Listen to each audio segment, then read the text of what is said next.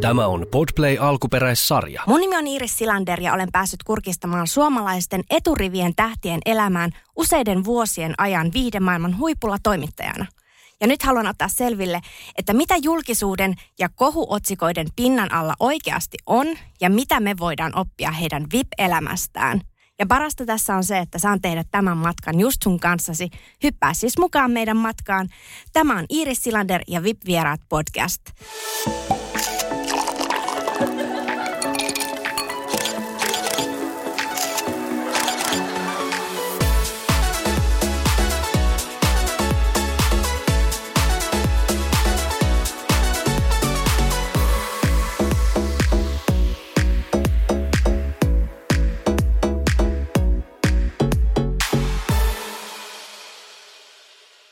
Tällä kertaa mulla on täällä vieraana Suomen, siis oikeasti ensimmäinen, ainoa, ensimmäinen ison luokan sometähti, bisnesmies, puoliso ja tuleva isä.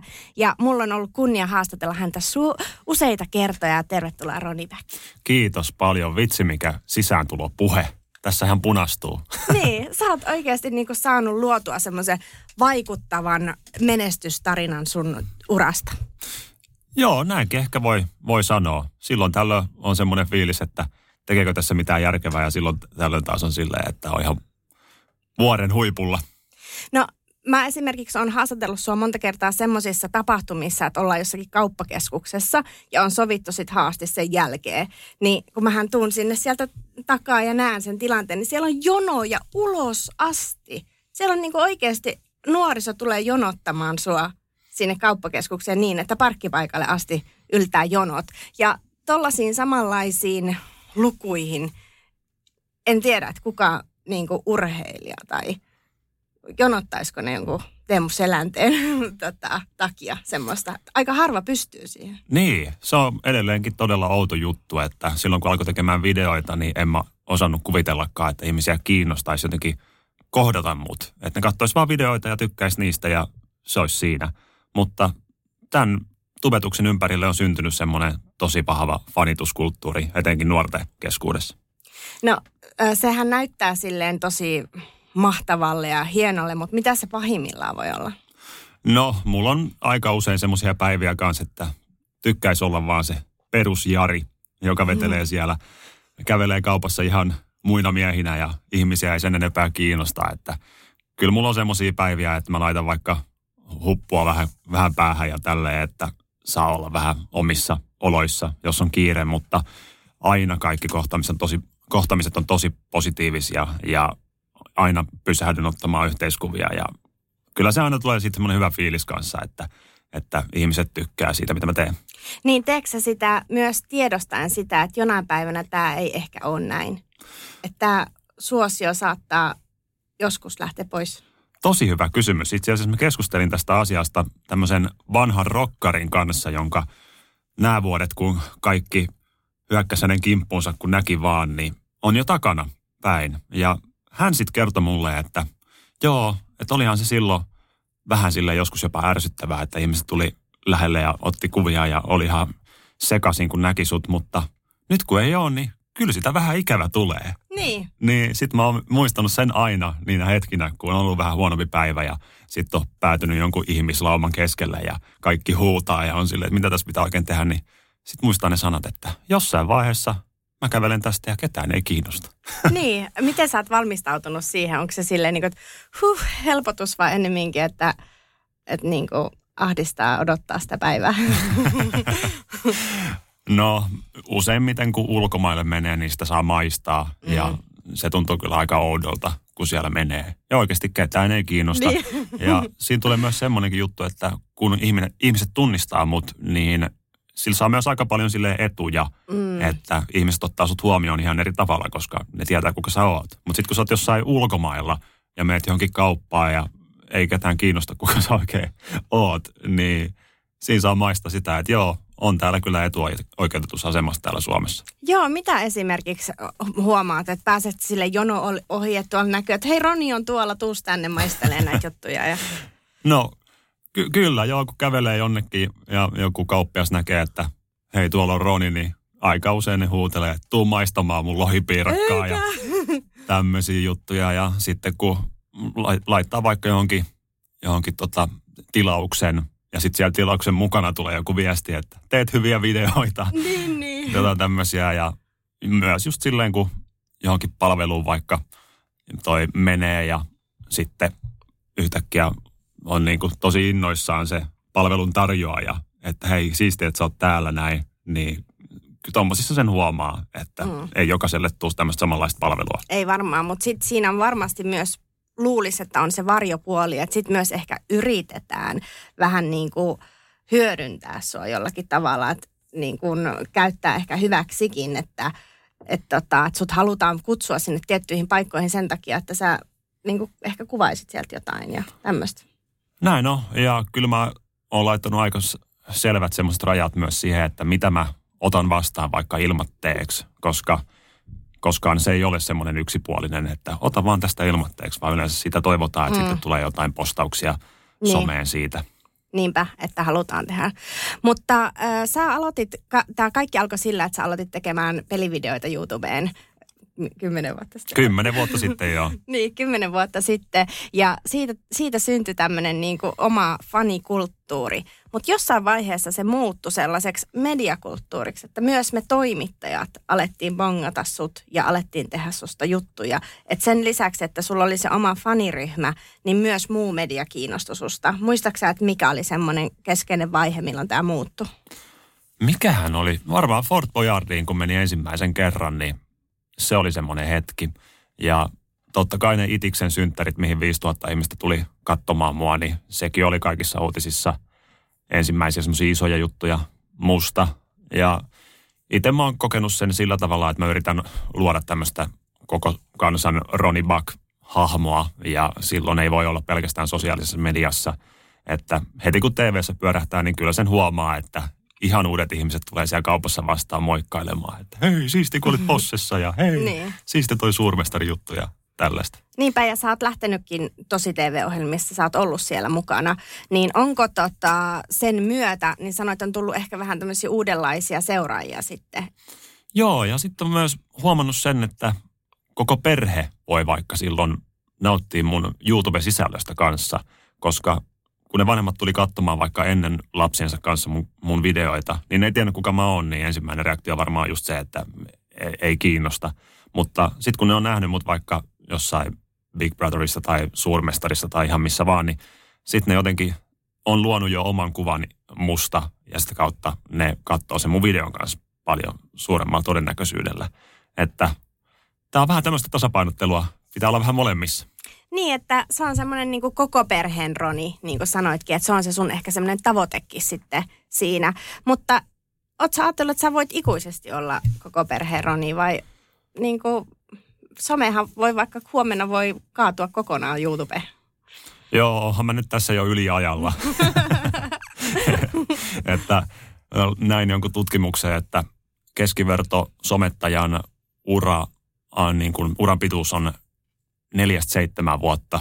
Ja mä oon nyt tässä kymmenen vuotta vetänyt, että kyllä mä sitä joka päivä melkein oota, että en nyt oota, mutta jotenkin olen valmis siihen, että jossain vaiheessa tapahtuisi jotain tämän näköistä, mutta jotenkin se vaan yllättää, että kun mä laitan sen videon sinne nettiin ja tälläkin hetkellä ykköstrendaavissa on mun video ja hirveä määrä jengiä kattonut sitä, vaikka on puolen tunnin niin. läjäys siellä tarjolla, niin jotenkin ne, ne vaan tykkää sitä, mitä mä teen. Tykkääkö sä tehdä niitä vielä? Todella paljon ja todella niin. paljon enemmän kuin aikaisemmin. Että tässä on muuttunut niin paljon asioita viimeisen puolentoista vuoden aikana mun kanavalla, että se on muuttanut sen tosi paljon. Mikä on isoin muutos, mitä siellä on tapahtunut nyt sitten puolentoista vuoden aikana? No, aikaisemmin mä tein videoita yksin ja mä tein myös hirveästi videoita. Mä tein niinku, no aikanaan mä tein joka päivä video. Sitten mä vaihoin niinku kahteen videon viikossa, mutta sekin oli liikaa. Nyt mä teen videoita silloin, kun huvittaa. Tai silloin, kun tulee uusi video valmiiksi, niin silloin se tulee ulos. Joskus se voi kestää pari-kolmekin viikkoa, että tulee uusi video. Niin sen sijaan, että väkisin vääntää, niin tekee niin. oikeasti semmoisia siistejä projekteja ja panostaa niihin tosi paljon. Niin on kyllä huomannut, että katsojatkin on tykännyt siitä, että vaikka tulee vähemmän videoita, niin silloin kun tulee, niin sitten se on oikeasti niin kuin Sulla on niin sydän mukana siinä asiassa. Kyllä, sitten. vähän liikaakin. Tota, paljon on puhuttu myös tämmöisistä sosiaalisen median henkilöiden uupumuksista ja siitä, että kun laittaa itsensä niin paljon sinne peliä ja kaikkensa, niin ootko sä sitten kokenut ennen tätä muutosta niin jotain vastaavaa? Oon mä käynyt burnoutissakin, mikähän joulukuu se oli. Joulukuu on aina kaikista pahin. Niin. kyllä nyt tämäkin joulukuu, viime joulukuu oli aika paha. Että kyllä sitten kun se jouluaatto saapui, niin oli kyllä aika uupunut, uupunut mies jäljellä. Jotenkin se vaan aina yllättää se, että... Joulu yllätti niin, tubettaja. aina, aina sama. Mutta toi, tällä hetkellä mulla on niin hyvä tiimi mun ympärillä, että Joo. homma pyörii tosi lungisti heidän ansiostaan. Niin paljon mä teen edelleen, mutta onneksi on nykyään jaettu pikkasen. Joo. Kuinka monta työntekijää sulla on? Mulla on nyt kolme täyspäivästä ja sitten semmoinen, itse asiassa neljä, anteeksi, tuli just yksi, yksi lisää ja sitten tota, esiintyjiä siihen päälle, jotka tulee niin kuin esiintyjä sopparilla, niin niitä on kolme kappaletta ja sitten on myyjät ja managerit ja kaikki tämmöiset sitten vielä erikseen. Että aika iso hulabalo tämän kaiken Kyllä. ympärillä pyörii sitten. Aikamoinen koneisto, niin kuin mitä ei välttämättä sitten näy tänne ulkopuolelle, että ei kuinka näy. paljon siellä ihmisiä tekee sitten muuten töitä sen eteen. Mutta se, mikä oikeasti niin kuin on myös tosi siistiä, että sen lisäksi, että sä aloitit tekemään pelivideoita ja oot saanut kerättyä itsellesi nämä kaikki ihmiset seuraamaan sua, niin että sä osaat myös tehdä sen bisnekseksi. Koska mo- tosi monet taiteilijat, tai ainakin voisi kuvitella just, että ne vaan tekee, mutta ne ei osaa tehdä sitä rahaa. Että sä oot myös saanut käännettyä sen niin kuin, niin kuin menestysbisnekseksi, ja se on hienoa. Joo, aikanaan kun mä saavuin täl, tähän skeneen sille isommin, niin aika paljon sitä vastustettiin, kun mä saavuin, koska mulla oli niin tämmöinen bisnesnäkökulma tähän kaikkeen tekemiseen. Ai sulla oli jo alusta asti sellainen? Joo, kun mä olin kauppiksessa kolme Aivan. ja puoli vuotta ja valmistuin kandiksi sieltä, niin mutta oli asetettu pään sisällä, että ja. bisnestä täytyy tehdä ja samaan aikaan mä ostin mun ensimmäisen asunnon ja tuben piti onnistua. Ja. Että se oli ainoa chanssi, että mun tarvinnut myydä sitä saman tien ja muuttaa takaisin vanhemmille. Niin yllättäen oli aika bisnesvetonen näkökulma tekemiseen.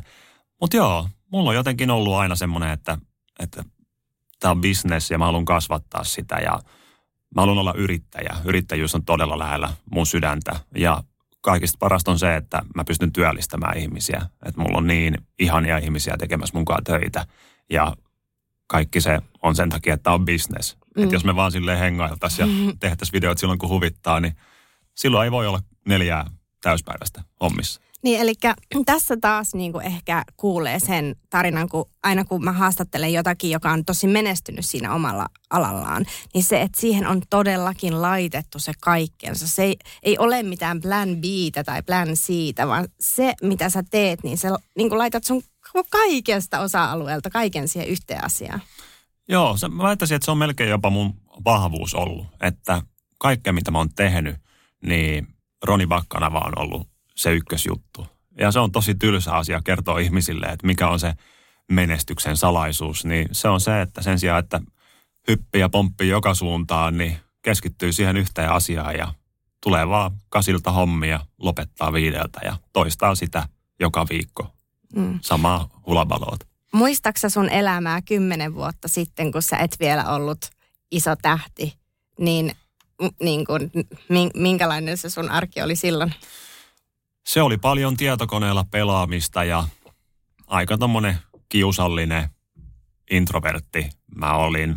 Ja silloin tällöin niitä puolia paljastuu edelleenkin musta, että mm. ihan sama tyyppi edelleen on. Mutta toi... Mikä on kiusallinen introvertti?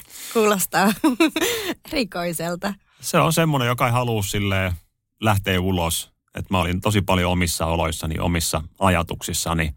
Ja se harmittaa kyllä jälkikäteen aika paljon, että aika paljon jäi kokematta sen takia, että ei vaan uskaltanut. Ja just kun pelimaailma oli semmoinen, mihin pystyi hypätä ja siellä sai olla oma itsensä, koska ei tarvinnut esiintyä omalla äänellä tai kasvoilla, niin siellä mä vaan olin se hahmo jossain videopelissä ja pysyttelin siellä. Mulle tuli sellainen ajatus, että varmasti sinun kaltaisiasi nuoria, jota sä oot ollut kymmenen vuotta sitten, niin on niin kuin paljon tällä hetkellä tuolla. Paljon sellaisia, jotka on lukittautunut sinne omaan huoneeseen ja on siellä digitaalisessa maailmassa sen sijaan, että olisi täällä fyysisessä. Niin mikä olisi sellainen niin kuin, niin kuin neuvo meille kaikille äideille vaikka, että miten me saadaan niin kuin, niitä lapsia enemmän tota, ulos sieltä huoneesta ja kokemaan maailman muitakin asioita? No sepä juuri on se tuhannen taalan kysymys, että paljon mulla tulee vanhemmat vaikka kysymään sitä, että mun pieni poika pelaa tosi paljon, että mitä sille pitäisi oikein tehdä. Ja sitten samaan aikaan mä istun tässä nyt sun kanssa sen takia, että mä tein pelivideoita niin. alkuun. Ja siitä se kaikki lähti, että mä olin siellä pelimaailmassa ja sitä kautta loin siitä ammatin itselleni. Että voiko sanoa, että se pelaaminen oli ihan typerää? No hankala nyt on sanoa tässä vaiheessa, kun tässä istuu. Mutta tota, itsellä vaan tuli semmoinen tietty hetki vastaan, että vitsi, oikeassa elämässä on tosi jänniä seikkailuita tarjolla, jotka niin kuin on paljon vaativampia asioita lähteä tekemään. Et tietokoneen kun sä avaat, se on tosi helppo laittaa päälle ja sitten saat dopamiini ihan loputtomasti. Mm. Mutta oikeassa elämässä, jos sä haluat lähteä vaikka ulkomaille, niin sun pitää lähteä sinne ulkomaille, hankkia mm. lentoliput ja ottaa passi sieltä mukaan ja voi olla, että kaikki menee ihan pieleen ja se varma dopamiini ei olekaan niin varma, mutta sitten kun tapahtuu jotain siistiä. Sä oot siellä seikkailulla ja yhtäkkiä näet jonkun ihanan auringonlasku jossain Portugalissa, niin, niin yhtäkkiä sä tajut, että itse asiassa tämä on paljon siistimpi kuin siellä pelimaailmassa niin, se auringonlasku. Tässä voi myös haistaa sen auringonlaskun ja niin. kaikki, tai niinku sen luonnon siitä ympärillä.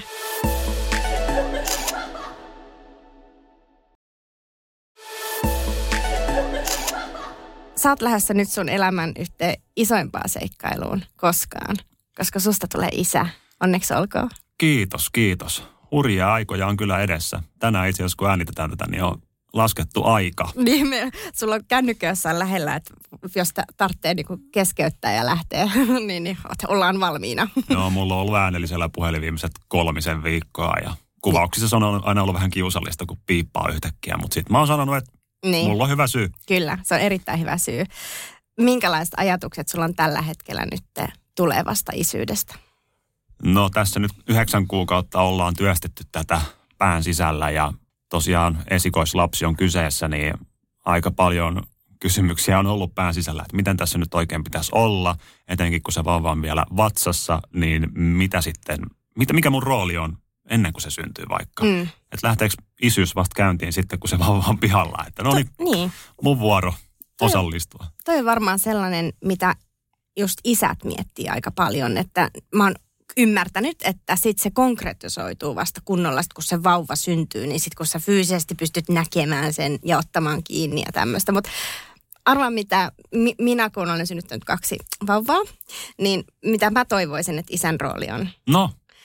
Siinä kohtaa raskauden ja pikkuvauvavaihe, sun tehtävänä on tukea sitä äitiä ja antaa ne siivet sille, että se äiti voi olla paras mahdollinen – äiti siinä vauvalle ja se tarttisi sen tuen. Vähän niin kuin äh, toi äh, Britannian kuninkaalliset, kun joku on se kuningas, niin sitten joku on se kuninkaan puoliso tai kuningattaren puoliso, ja sen puolison tehtävänä on silloin tukea sen toisen tosi tärkeää tehtävää.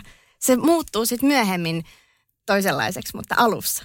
Toi on kyllä hyvä esimerkki toi kuninkaalliset koska tota, mä oon tosi paljon kuluttanut aikaa niin, niiden parissa viimeisen pari kuukauden aikana, niin tämmöiset konkreettiset esimerkit niin. auttaa kyllä tosi paljon, että oot vaan silleen isänä siinä, niin en mä tiedä. Mulla niin. on isä joo, mutta en mä tiedä minkälaista on olla isä. Niin. Mutta joo, tässä viimeiset yhdeksän kuukautta on, mä oon käynyt tera- terapiassakin niin kuin keskustelemassa tästä suuresta muutoksesta ja joo. siinä on aika suuria oivalluksia tehty esimerkiksi se, että nyt mä en voi niin kuin rientää kaikkialle mm. koko ajan, koska mun elämä on ollut sitä, että mä oon käynyt 11-12 kertaa vuodessa ulkomailla kuvaamassa jonkun seikkailu jossain ja nyt mä oon viimeiset mitä puoli vuotta ollut ihan täällä koti-Suomessa. Okei, kerran kävin Ruotsissa kaksi yötä, mutta kuitenkin niin. silleen, että ollaan lähellä koko ajan tukena ja ollaan ihan vaan kotona. Se on ollut ehkä se kaikista outoin asia ymmärtää, että kun äiti joutuu siellä olla sen lapsen kanssa, kun se vauva on siellä niin. vatsassa, niin silloin ei voi lähteä rientämään joka suuntaan. Ja se on aika tylsä olla siellä kotona, niin se, että mä vaan oon siellä läsnä, niin se on ollut suuri tuki Airille. Ja sitä mä oon silleen yrittänyt nyt tehdä, että kun tulee kaikenlaisia hei lähdetäänkö pelaa jääkiekkoa, niin sitten mä ennen olisin sanonut, että joo, todellakin, mennään. Mm. Mutta nyt mä oon silleen, että ei kun mun pitää olla kotona katsoa telkkaria. kotona katsoa telkkari. Mutta se, että elämä niin tulee muuttumaan. Mutta äh, tota, se tulee muuttumaan myös hauskemmaksi osittain. Joo, mä kyllä odotan todella innolla, että mitä kaikkea on luvassa. Meillä on lähipiirissä aika paljon pieniä lapsia ja mä oon ollut se, joka aina leikkii niiden kanssa niin. aamusta iltaa, että on se hauskaa ja on tähän valmistauduttu kyllä niin paljon kuin pystyy vaan. Ja mm. ihmisenäkin on muututtu aika paljon, että nyt pitää vaan hyväksyä se, että elämä ei ole ihan samanlaista kuin ennen, mutta – se kuulostaa negatiiviselta, kun sen tolleen sanoo, mutta paljon, paljon kivaakin on tulossa. Kyllä, todellakin paljon. Se, se muuttuu erilaiseksi, mutta siitä, siitä tulee varmasti sisällöllisempää vielä enemmän semmoista. Niin kuin. Mutta aivan ihanaa, että sä sanoit, että sä oot käynyt terapiassa niin kuin nyt tämän raskausaikana. Siis wow, että ihan huippua tommoinen. Sä niin kuin oot oikeasti valmistautunut niin kuin kunnolla. Kyllä, ja aika paljon mulla on ollut kyllä työstettävääkin siellä, että tämä on nyt ollut ensimmäinen vaihe, kun mä oon ollut terapiassa mun elämän aikana, mitä varmaan 15 kertaa mä oon nyt käynyt tämän vuoden aikana. Niin, kyllä siellä on aika paljon todistettu vääräksi asioita mun pään sisällä, että on ollut paljon asioita vaikka vanhemmuuteen liittyen, mitä mä oon luullut, että asiat on näin, mutta sitten on kerrottu, että ei se olekaan näin. Esimerkiksi se, että kun mun vanhemmat, niin kun ne kasvatti mua, niin ne ei koskaan riidellyt mun eessä sillä, että mä näin, että he riitelis. Mm. Ja mä oletin, että se on semmoinen oikea juttu. tapa olla mm. vanhempana, että ei saa riidellä lasten edessä. Mutta miten ne lapset sitten tietää, kuinka riidellä silleen hyvin, niin. että se päättyy kivasti ja on ok olla paha mieli, mistä ne tietää sen, niin sitten kun terapeutti kertoo, että Roni ei se kuule näin mene, että mm. kyllä lapsen edessä saa ja pitää riidellä, kunhan se sitten on tehty silleen fiksusti, niin. että siitä ymmärtää, että miten tämä maailma toimii. Niin tämmöisiä asioita on, on niin kuin, että ei veisi niitä kaikkia ongelmia, mitä itsessä on eteenpäin sille lapselle, koska siitähän tulee sitten ihan vaan kopio meistä. No, oot sä nyt oppinut riitelee? Onko mä oppinut riitelee? niin. Ja, ja silleen, että pystyt niin kuin, silleen riitelee, että siellä on vaikka muitakin ihmisiä. Kyllä, mä itse asiassa väittäisin. Niin. Ja oikeastaan riidat on vähentynyt huomattavasti sen jälkeen, kun on oppinut riitelemään. Hyvä. Että sitten kun on tullut joku erimielisyys, niin sitten molemmat on silleen, että mulla on semmoinen fiilis tästä tilanteesta, että tuli tämmöinen olo. Ja sitten toinenkin on silleen, että okei, okay, no mulla taas tuli tämmöinen fiilis siitä. Ja sitten se on semmoinen avoin keskustelu, mm. eikä semmoinen, että molemmat on hiljaa ja äkäsiä. Ja toki kyllä se terapiakin auttaa, että sitten kun siellä käy välissä juttelemassa näitä asioita, että okei, nyt tuli vähän semmoinen hankalempi riita vastaan, että niin. mitäs me tästä selvitään. Niin. Kaikkien pitäisi käydä terapiaa läpi, niin kuin, että me kaikki tarvitaan sitä. Kyllä, se on, se on parasta. Kyllä, ja sitten myös sekin tässä niin kuin heti, että kun sä puhut ääneen näistä asioista, niin sä normalisoit sitä. Sä, no, tuolla on niin paljon nuoria, jotka ei välttämättä uskaltaisi ottaa sitä askelta mennä terapiaan. Mutta se, että kun Ronnie Back sanoo käyvänsä terapiassa, niin sillä sä vaikutat. Se on just sitä vaikuttamista. Mm. Niin kuin Joo. Muiden asenteisiin ehkä sitä terapiaa kohtaan. Kyllä. Ja se on kyllä hienoa, että siitä on tullut semmoinen ää, normalisoitu asia enemmän ja enemmän, mutta kyllä joo, kun mäkin kerroin mun kavereille, että mä oon alkanut käymään terapiassa, niin sieltä tuli niitä legendaarisia heittoja, että – Ai jaa, oot sä masentunut? mikä sulla on ongelma? niin. Joo, kyllä. Tota, niin, eikö vaan, että menitte vuosi sitten kihloihin Airin kanssa? Nyt tuli paha kysymys. öö, joo, joo, About kyllä. rallaa vuosi kyllä. sitten, joo. Niin tota, onko häistä mitään tietoa vielä? Häistä on kyllä tietoa, mutta siitä mä en kyllä lähde paljastamaan yhtään sen enempää. Niin, että se on täyssalaisuus. Joo. joo. Että, mutta se, sen verran, että onko teistä kumpikaan tämmöinen bridechilla? Mitä se tarkoittaa? Se tarkoittaa semmoista muuttunut vähän niin kuin hirviöhääsuunnittelijaksi, että on, niin kuin, on tota, aivan överiksi mennyt se meininki. No enemmän meillä on semmoista, että häiden pitäisi olla se elämän paras päivä ja mm. rakkauden juhla, niin silti siitä aina syntyy semmoinen riidan aihe, että oi vitsi, sun piti hoitaa ne kukat ja niin. sä et ole edistänyt yhtään asiaa. Niinpä. Niin. Sitten aina välillä pysähdytään ja hengitetään ja ollaan silleen, että niin, tämän piti olla se kaunis rakkauden juhla. Mm. Ja tässä me nyt riidellään, riidellään jostain että mitkä astiat sinne tulee. Niin. No, se kuuluu asiaan. Mutta onko näin, että nyt kun vauva syntyy, niin sä jättäydyt vähän niin kuin pois töistä ja siirryt myös isyyslomalle? Joo, mä oon itse asiassa nyt kuvaamassa videota, missä mä kerron katsojille, että Roni siirtyy isyyslomalle. Se on ihan mahdoton sanoa, että kuinka kauan se kestää ja kuinka paljon mä siinä sitten voin töihin karata. Mutta toi, oon laittanut itselleni semmoisen, että ainakin kaksi viikkoa on täysin niin kuin se vauvan armoilla.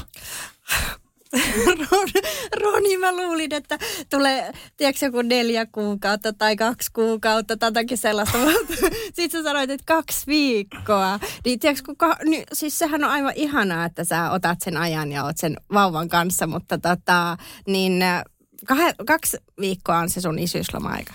Mä oon jutellut mun kavereiden kanssa, jotka on isiä. Mulla Joo. on salibändiseura, missä on kaikki isi, isiä käytännössä, niin heitä mä oon vähän haastatellut, että Joo. kuinka kauan te olette ollut ja se on ollut aika lailla semmoista niin kuin pari viikkoa, jonka jälkeen on silleen porrastatusti Niinpä. tullut töihin. Joo, ja sitten sulla on se superetu, kun sä oot yrittäjä, niin sähän voit itse suunnitella sun työpäivät vauvojen menojen mukaisesti. Kyllä. Yhdessä vaiheessa mä olin siitä vähän stressaantunut, että vitsi kun mä oon yrittäjä, että jos olisi palkkaduunissa, niin voisi vaan vetäytyä sieltä pois ja niin kuin lakisääteiset päivät olla veke, mutta yrittäjänä se homma vähän niin kuin pysähtyy, niin jo, kun totta. mä oon pois. Mutta sitten yksi toinen yrittäjä sanoi mulle, että Roni, se on etu, että sä oot yrittäjä, koska mm. sä voit sitten just, jos sulla on semmoinen aamu, että, että okei, nyt mä en ole nukkunut yhtään ja lapsi, lapsella on jo, vaikka, hän on vaikka kipeä tai jotain tämmöistä, että tarvittaisiin apua kotona, niin sun ei tarvi mennä avaamaan sitä kahvilan ovea Niinpä. sinne duuniin, vaan sä voit jäädä silloin himaan ja laittaa niin kuin duuniin, että okei, mä en tule tänään ja kukaan Kyllä. ei sano, että hei, niin. Mutta sun pitäisi olla. Ja silloin, kun se on vielä ihan sellainen pikkunen eikä liikoa mihinkään, niin se on helppo ottaa mukaan mihin vaan. Mutta sitten siinä kohtaa, kun ne alkaa kävelee ja koskettelee kaikkea, niin sitten elämä muuttuu hirviöksi, mm. hirviömäisemmäksi. Mutta sä oot ollut nyt just jossain ulkomaan reissussakin uusi ohjelma on tota, alkanut Discovery Plusalla. Pitää paikkansa. Mä kävin tuolla Grönlannissa saakka pari viikkoa. Kuvattiin siellä arktinen retkikunta tämmöinen TV-sarja, joka tulee tosiaan Discovery Plusalta kanssa. Ja oli kyllä aika silmiä avaava reissu.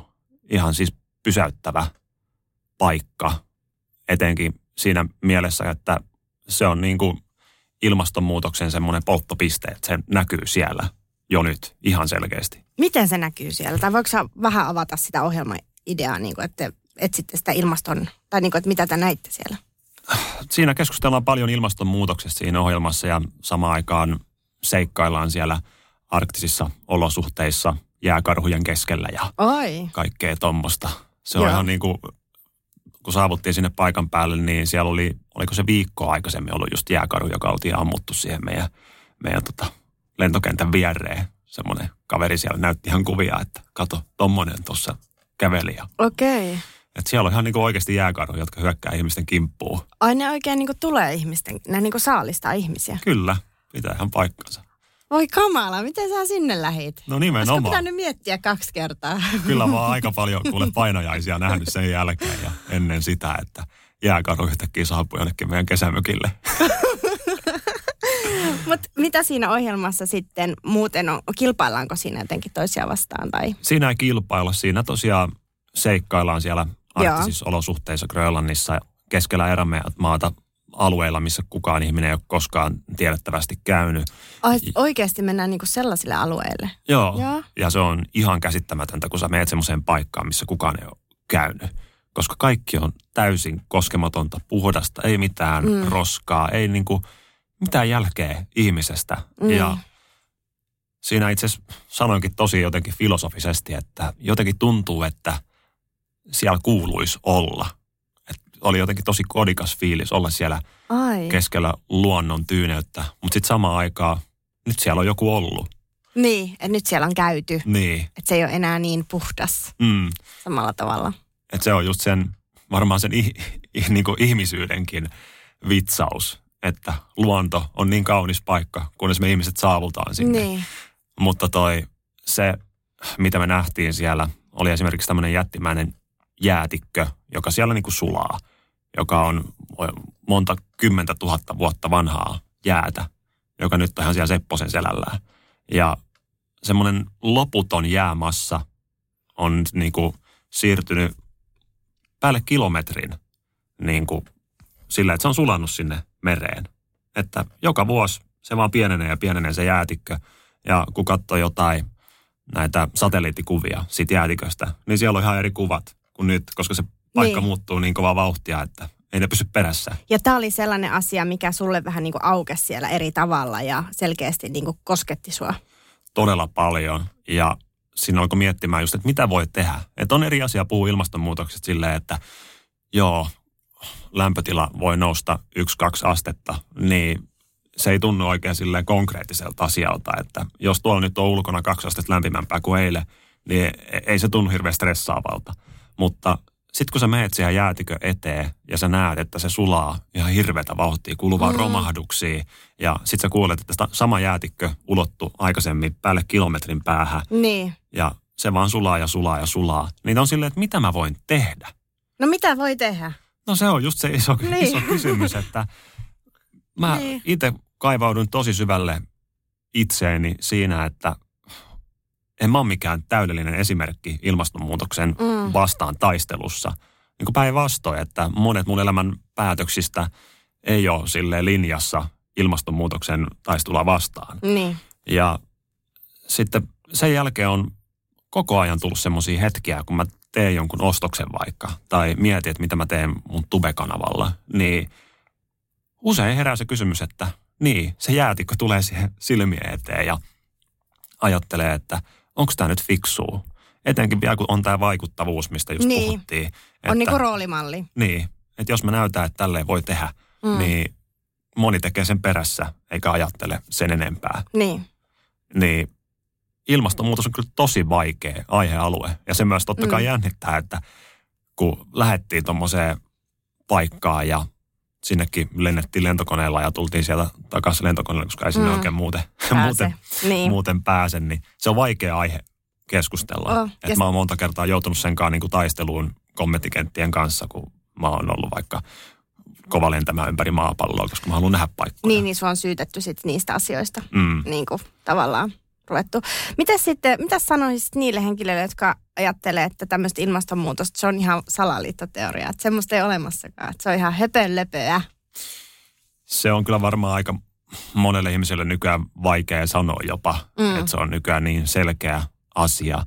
Ja siitähän totta kai taistellaan, että, että toi, onko ilmastonmuutos ihmisten aiheuttamaa ja maailma niin. on aina viilentynyt ja sitten on taas lämmennyt ja viilentynyt, mutta tosiasia on se, että tämä on niin kuin ensimmäinen ihmisten aiheuttama ilmastonmuutos. Niin. Ja maapallo kyllä selviää, että Mm. Sillä se on ihan ok. Se on just tosiaan käynyt kaikkialla. Se niinku resetoi itsensä uudelleen niin. ja me vaan muut kadotaan täältä. Nimenomaan. Että ollaanko meni, me sitten jäljellä? Nyt meni kyllä, nyt meni Roni vähän liian syvälliseksi tämä meidän keskustelu.